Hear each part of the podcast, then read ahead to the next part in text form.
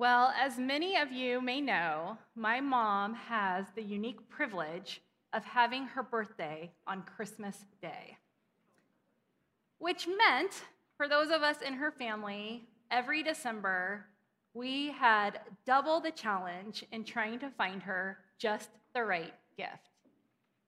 And so when we were younger, my sister and I would face this challenge and we would often ask her, Mom, what is it that you want? And she would respond with, I just want two kids that get along. now, this was a surprising response to me for a couple of reasons. One was because there were some seasons in our childhood where my mom had just as much chance of getting the Hope Diamond as she did in getting that particular Christmas wish. But the other reason that it was a surprise to me is because I could not figure out how that was a gift for her until I became a mom myself. And then I realized what my mom realized, which is that when siblings fight and squabble, it can cause a great impact on the entire family. And what's true for our nuclear family is also true for the family of God. And the consequences of those fights and battles in the family of God can be far more severe, which is what James reminds us of in our passage today. And because we want to make sure that we do everything that we can to avoid those negative consequences, we need to look at our passage today and think how can I make sure what James describes in this passage is not true of my relationship with my sisters in Christ? So if you're not already there, please turn with me to our passage today, James chapter 4 verses 1 through 3, where we read this What causes quarrels and what causes fights among you? Is it not this, that your passions are at war within you? You desire and do not have, so you murder. You covet and cannot obtain, so you fight and quarrel. You do not have because you do not ask. You ask and you do not receive because you ask wrongly to spend it on your passions. It is obvious from the outset of reading our verses that there is great discord in this church that James is writing to. And we know that the fighting that he's referring to must have been pretty severe. We know that because of the language that James chooses to use to address these Christians. First of all, he uses military terms to describe their squabbles. The word that he uses for quarrels is the word that was used to describe large military engagement, like full on battles between thousands of soldiers fighting to the death. And then the words that he used to describe their fights were like one on one battles or battles between two groups. Think maybe a sword fight where people are trying to stab and poke at one another. But he uses these military terms to signify this isn't just some type of like petty little difference of opinion. This is something that is significant. This is something that is severe. We also know that the fights must have been major because James uses plural words to describe what is going on. He says there are fights, plural. There are quarrels, plural, that are going on among you. This wasn't just a one off event, this was something that was characteristic of these Christians. They were constantly fighting, they were constantly at each other's throats. This was something that was happening habitually in this church.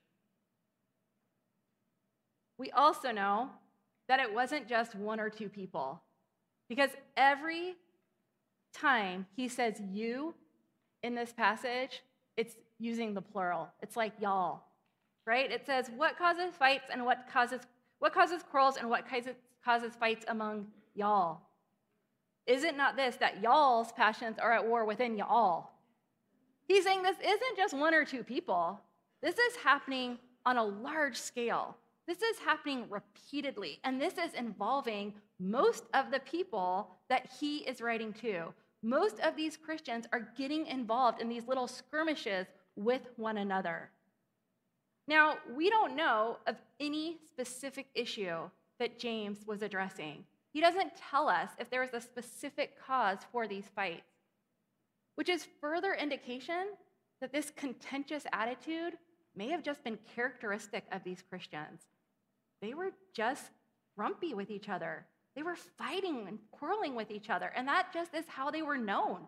They were known for being people that were constantly sniping and at each other's throats. And James has just warned them about the destruction that their words can cause, about how their tongue can be used to start a fire that, that blazes and takes over. And he says, that shouldn't be characteristic of you, but instead, you should be living lives of true wisdom. And that true wisdom that he describes in chapter 3, verse 17, is that it's peaceable, that it's gentle, that it's open to reason, it's full of mercy and good fruits. And it's like James is saying, Look, I've just told you the kind of destruction that you can cause with your words. And I've just told you what your life should look like. And Christians, James is saying, these are not characteristic of you. Instead, you are known for fighting and disagreeing and being at odds with one another. However, what James reminds them and what James reminds us is it's not actually the observable external battles that were the problem.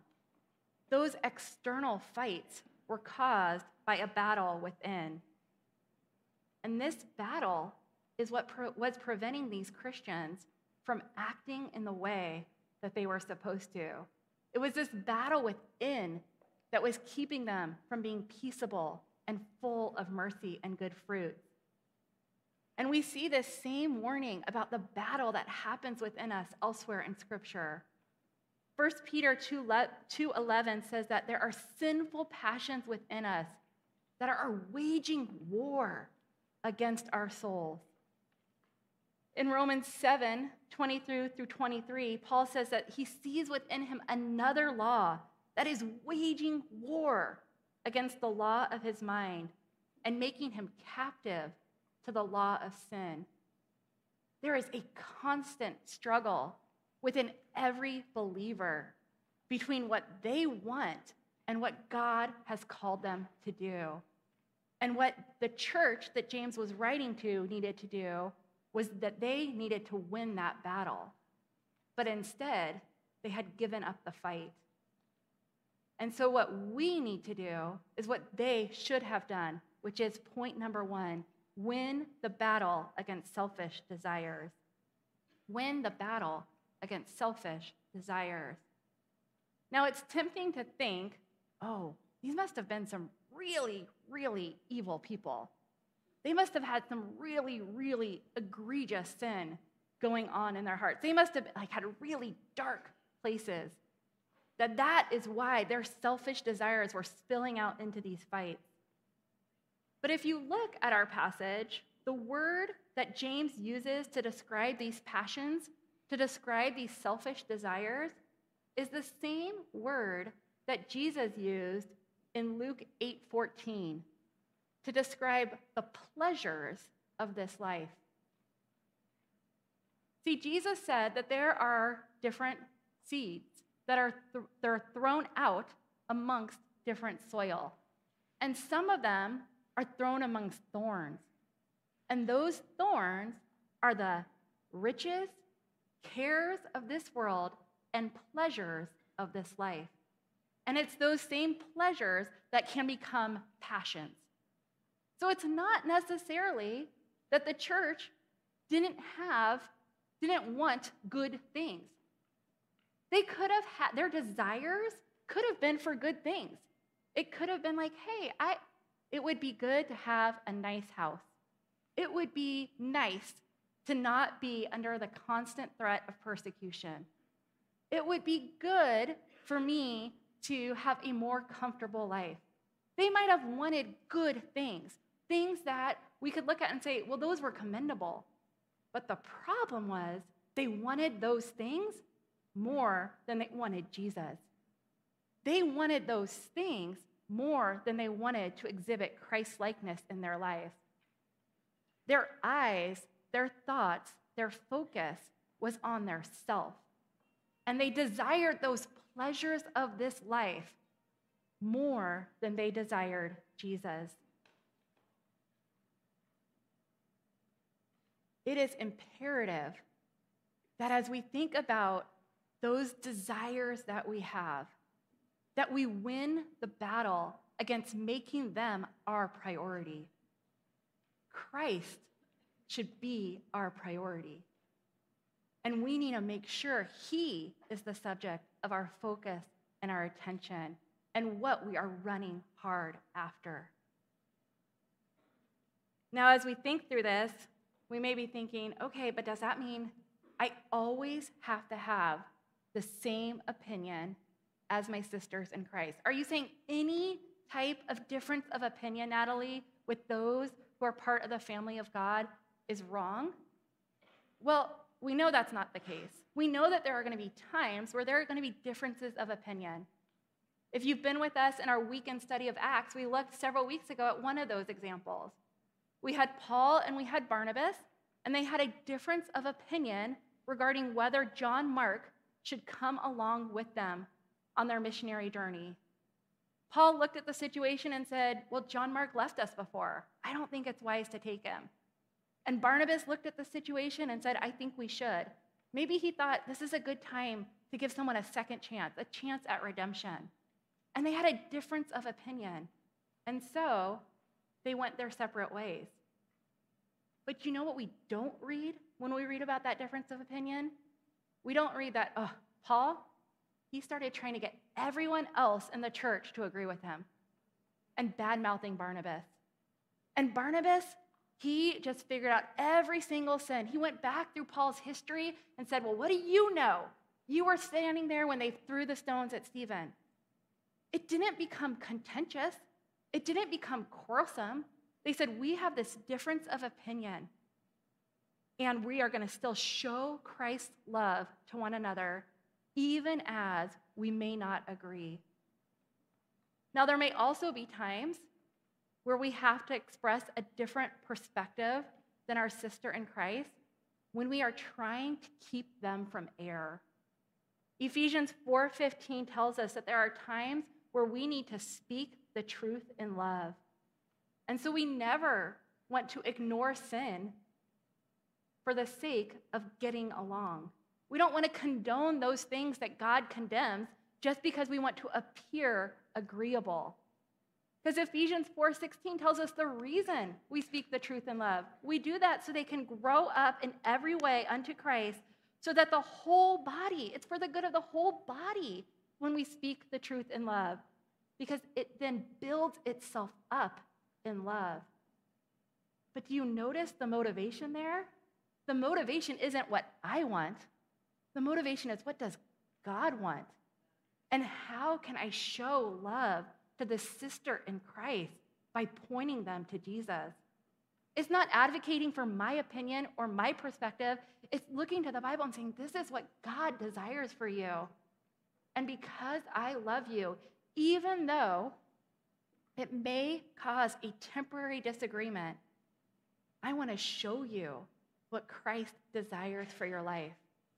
I want to point you to Jesus because I love you and I care about your walk with Christ. But again, the motivation for that is never me, myself, and I.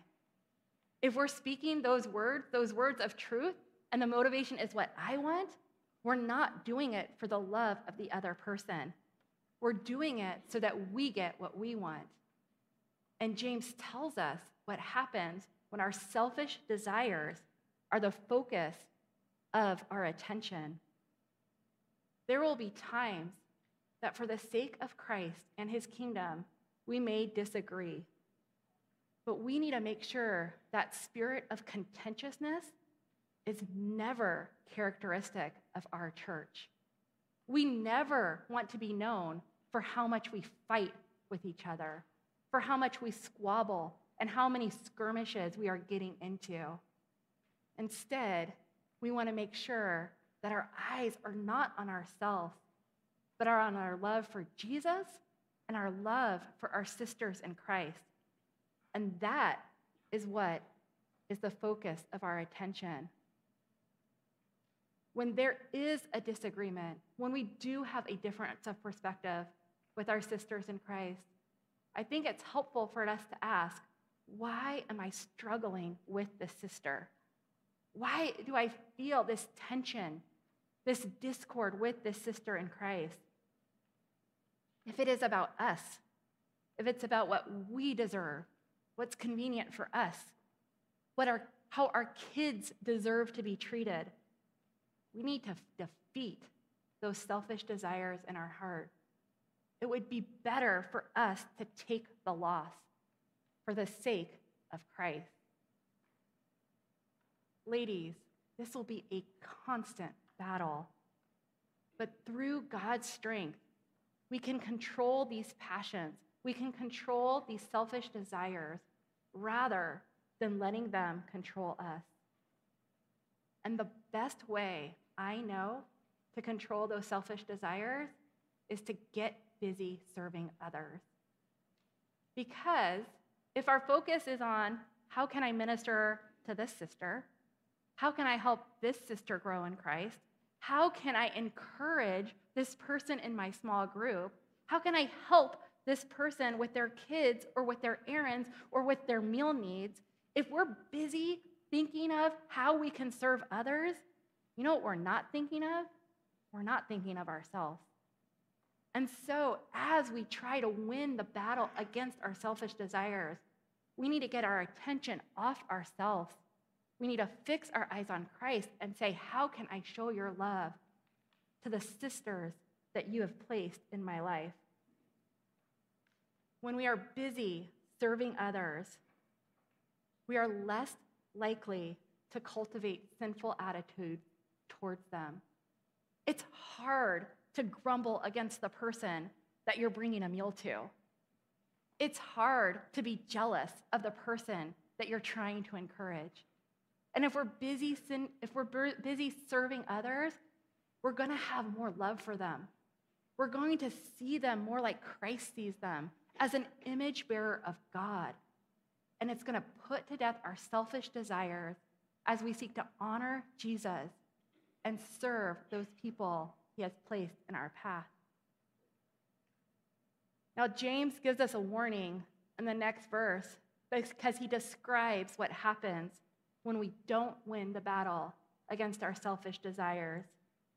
James 4 2 says this You desire and you do not have, so you murder. You covet and cannot obtain, so you fight and quarrel. You do not have because you do not ask. James paints a pretty serious picture here of what happens when we let our desires get out of control. And what we need to do is point to we need to guard against sin's escalation. See, what had happened here was it had started with selfish desires. It had started with allowing a little bit of me focus to take root in the heart of these Christians. And then it had mushroomed. It had grown and developed. And it was that growth and develop that caused them to fight and quarrel. And what James says here is pretty dramatic. He uses really drastic language. He says, You desire and do not have, so you murder. And we might be thinking, okay, stop. Were they really killing each other? And most theologians agree they probably weren't. Because if they were, you think that would be James 1, verse 1 stop killing your brothers and sisters in Christ. So it's unlikely they were literally taking each other's lives. But they know, they knew what we knew, which is that in Matthew 5 21 through 22, Jesus says if you have hatred in your heart towards your brother in Christ, it is like you murdered them. That same sin that takes root in our heart when we have hatred towards our sister in Christ, it's that same sin that left unguarded eventually leads to taking someone's life. If we let our selfish desires run rampant, it can have dire consequences. And we may be thinking, well, that, that's not going to happen to me. Right? I'm not going to go on a killing spree today after a small group if someone in my group says something I don't like. And ladies, I hope that is true. But that little bit of anger that you allow just to reside in your heart, you just keep keep there because you really don't like how that sister treated you, that can lead to gossip. That can lead to slander. And eventually, if not put to death, that will lead to hateful out actions. That little bit of discontentment, you're like, I know that I should be content in whatever circumstance God calls me. But I look around me and I see families that just seem to have it all together. I see people with really nice houses or really comfortable cars, and I just want to keep that little bit of discontentment to myself. I want to hold on to it because I think I deserve it. That little bit of sin will grow and develop, and it will lead to griping, it will lead to complaining, and it may even lead to tearing down of other sisters in Christ who have what we desire. If we seek our satisfaction in something other than God, if He is not what our number one desire is, those selfish and sinful desires that we allow to take root in our life will flourish and grow, and eventually they will pour out in our life into sinful actions.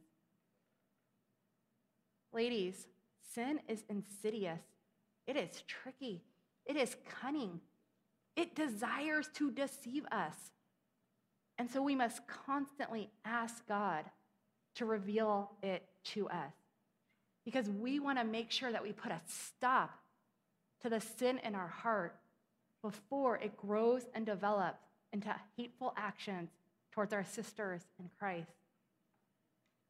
The psalmist in Psalm 139 24 said it this way as he asked God to reveal sin. He says, God, see if there be any grievous way in me. If there's any place in my heart where I'm not on the mark, where what I desire isn't what you desire, where there is misalignment between what I want and what you want, Heavenly Father, there is any grievous way in me, reveal that to me. See if it's there. Make it known to me.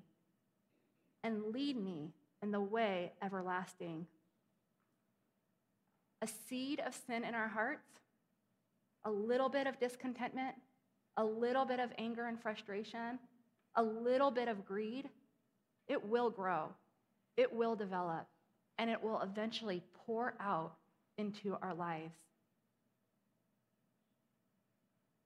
And you may be thinking, okay, but how do I do this?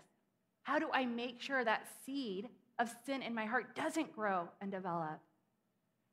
Well, the first way is to be in the Word constantly and constantly ask God to use His Word as a mirror to reflect what your life should be and to reveal any way in which your life, your heart, the attitudes, the priorities, the desires of your heart do not align with His.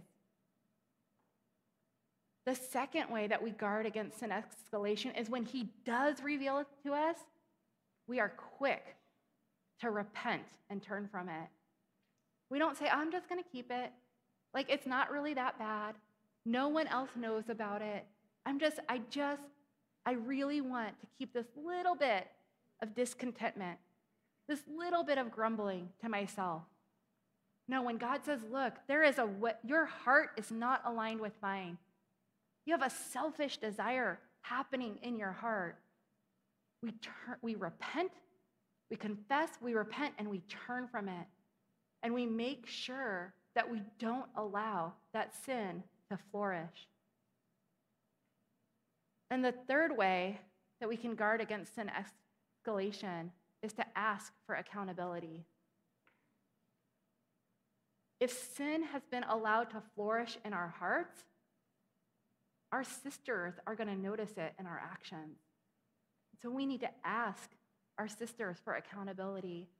If we know, okay, I'm prone to cultivate a little bit of grumbling in my heart, we need to ask a trusted sister in Christ if you hear me utter anything that even looks like a complaint, that could be conceived of a complaint, please call me on it because I want to make sure I guard against sin's escalation.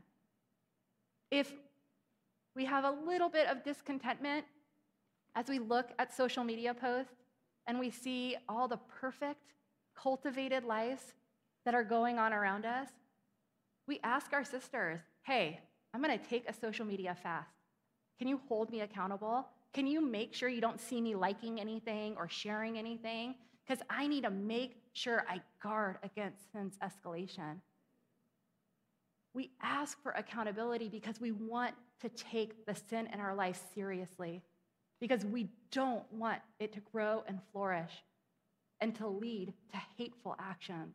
We don't want it to lead to discord and disunity within the body of Christ. James reminds his readers and reminds us that not only can sin in our heart lead to damage in our relationship with others, but can also lead to damage in our relationship with God because sin in our hearts can affect our prayer life. Read with me James 4 3, where he writes this You ask and do not receive because you ask wrongly to spend it on your passions. Now, imagine you're in this church and you're hearing this letter read, and you first read verse 2, which says, You have because you do not ask. You do not have because you do not ask. And you're like, Check, I've asked. I have asked. I have been praying. So I'm good. And then you get to verse 3, and it says, You ask and do not receive. And you're like, Oh, I have been asking, but I, God hasn't been giving me what I've been asking Him for. James tells them why that's the case. It's because their selfish desires had caused them to pray with selfish motives. They were asked, some of them were asking God for things, but they were asking for the wrong reasons. And we need to make sure, point three, that we avoid presumptuous prayers. We need to make sure that our selfish desires, that we put them to death before they cause us to pray selfishly. See, the number one priority of the prayers of the Christians that James was writing to was what they wanted. It was what they thought they deserved. It was what they desired to have happen in their life. The focus of their attention in their prayers was on themselves. And so they were praying, but they were praying with the motive of God, give me what I want, give me what I deserve. They were making demands of God. And we know that because it says the reason for their asking was because they wanted to spend it on their passions. They wanted what they wanted because they wanted it. And that verb, spend on their passions, is like the same verb that is often translated to squander. And I can't help but think of the prodigal son when I think of someone who squandered what his heavenly what his father had given him. See, if you know this parable of the prodigal son, the prodigal son goes and he asks his father for his inheritance. And then he went on a spending spree. He went chasing after all the pleasures of this life. And he squandered what his father had given him. Ladies, if we're asking God for things because it's what we want, because we think it's for our good, because it's what we selfishly desire, we are not going to Him in prayer with the right motivation. This is not the kind of prayer or request that honor God. Psalm 34, verses 15 through 17, make this abundantly clear because it tells us the types of prayer, or really the types of attitude in prayer that God is pleased with. And if you would, just take a moment, turn with me to this passage, Psalm 34, verses 15 through 17. I think it's helpful for us to get our eyes on this, to say, okay, what is it? What kind of attitude should I have when I come to the Lord in prayer? Psalm 34 15 says this The eyes of the Lord are toward the righteous.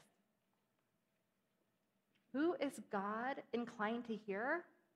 It's those people that he's looking at their lives and saying, they desire what I want. Their lives are aligned with my right command. They want to do what I desire them to do. And his ears toward their cry.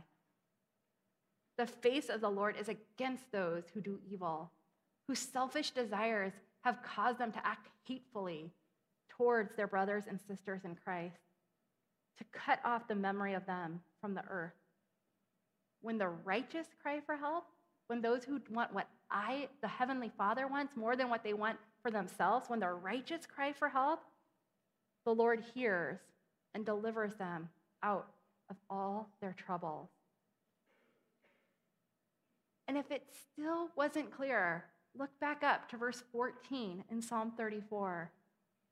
Because the psalmist says something that sounds remarkably like what we've been learning in James. Turn away from evil. Don't let that sin take root in your life. Turn away from evil and do good. Seek peace and pursue it.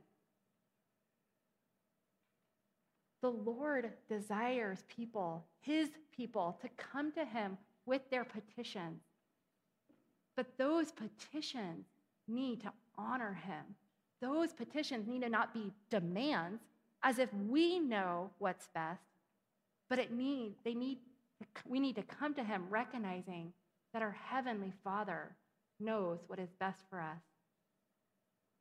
After all, the church that James is writing to, as well as us, have been taught how to pray by our Lord and Savior. Matthew 6:10 says, Jesus is teaching his disciples to pray and he says, Your kingdom come, your will be done. Not what I want, not my desires, not the things that I think are good for me. But Heavenly Father, I come to you asking that your will be done. Now, this doesn't mean that we can't make requests in our prayers. After all, earlier in Jesus' prayer, he said, Give us this day our daily bread. He makes requests.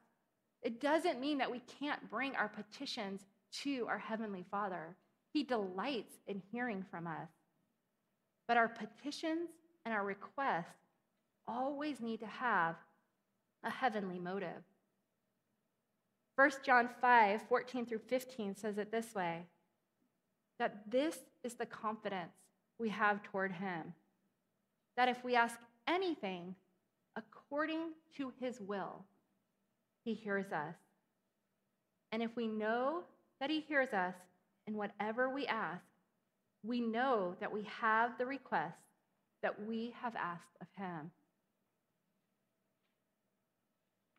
If we want to make sure that we're asking with the right motivation, we need to make sure that we aren't presuming that we know what is best for us. See, our requests, our petitions, our desires always need to be subordinate to what God desires for our life. Because we recognize that His ways are not our ways, His thoughts are not our thoughts. He is the sovereign King of the universe, and He knows best. So we bring our petition, we bring our request, but we say, Your will be done. Father, have it your way. Because more than I desire what I want, I desire for your will to be shown in my life. And when we bring those requests, our number one request should be that our lives increasingly look more like Jesus. After all, that is what we know he desires for us. Romans 8 28 through 29 says that God works everything for good for those who love him and who are called according to his purpose. And then verse 29 tells us what that purpose is that we can be conformed into the image of his son. If we want to avoid presumptuous prayers, we say, God, this is what I want. This is what I desire. But what I desire most is to look more like Jesus. What I desire most is that your will be done. Because you are what I care about most. You are the focus of my attention. You are what I desire most for my life. When my mom would ask for two kids that got along, she did it because she knew it was good for us individually, and she knew it was good for our family. In much the same way, God wants that for his kids. Because he knows it's good for them individually and it's good for the family of God. In order to do that, we need to win the battle against selfish desires in our heart, knowing that our relationship with our sisters in Christ, as well as our very own prayer life, can be damaged if we are not victorious in that battle. But when we are victorious, when we do conquer those sinful passions that wage war within us, our lives will increasingly look like Jesus, and our prayers will increasingly sound like his as well. When he said, Father, not my will, but yours be done. Let's pray.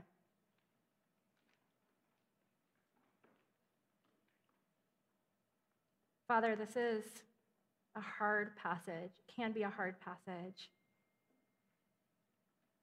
Because as we look at our hearts, we can see ways in which we have allowed sin to take root. Where instead of killing our selfish desires, by, instead of defeating them, we have cultivated them. We have allowed them to resi- take residence in our hearts. Father, I ask that this passage would be a warning to all of us of the great damage that sin hidden in our hearts can cause. And it can affect our relationship with you, and it can affect our relationship with our sisters in Christ. So, Father, help us to commit to guarding against sin's escalation, to putting it to death quickly. Because more than we want what we want, we want to be like you. Help that to be our number one priority, our number one desire to be conformed into the image of your Son.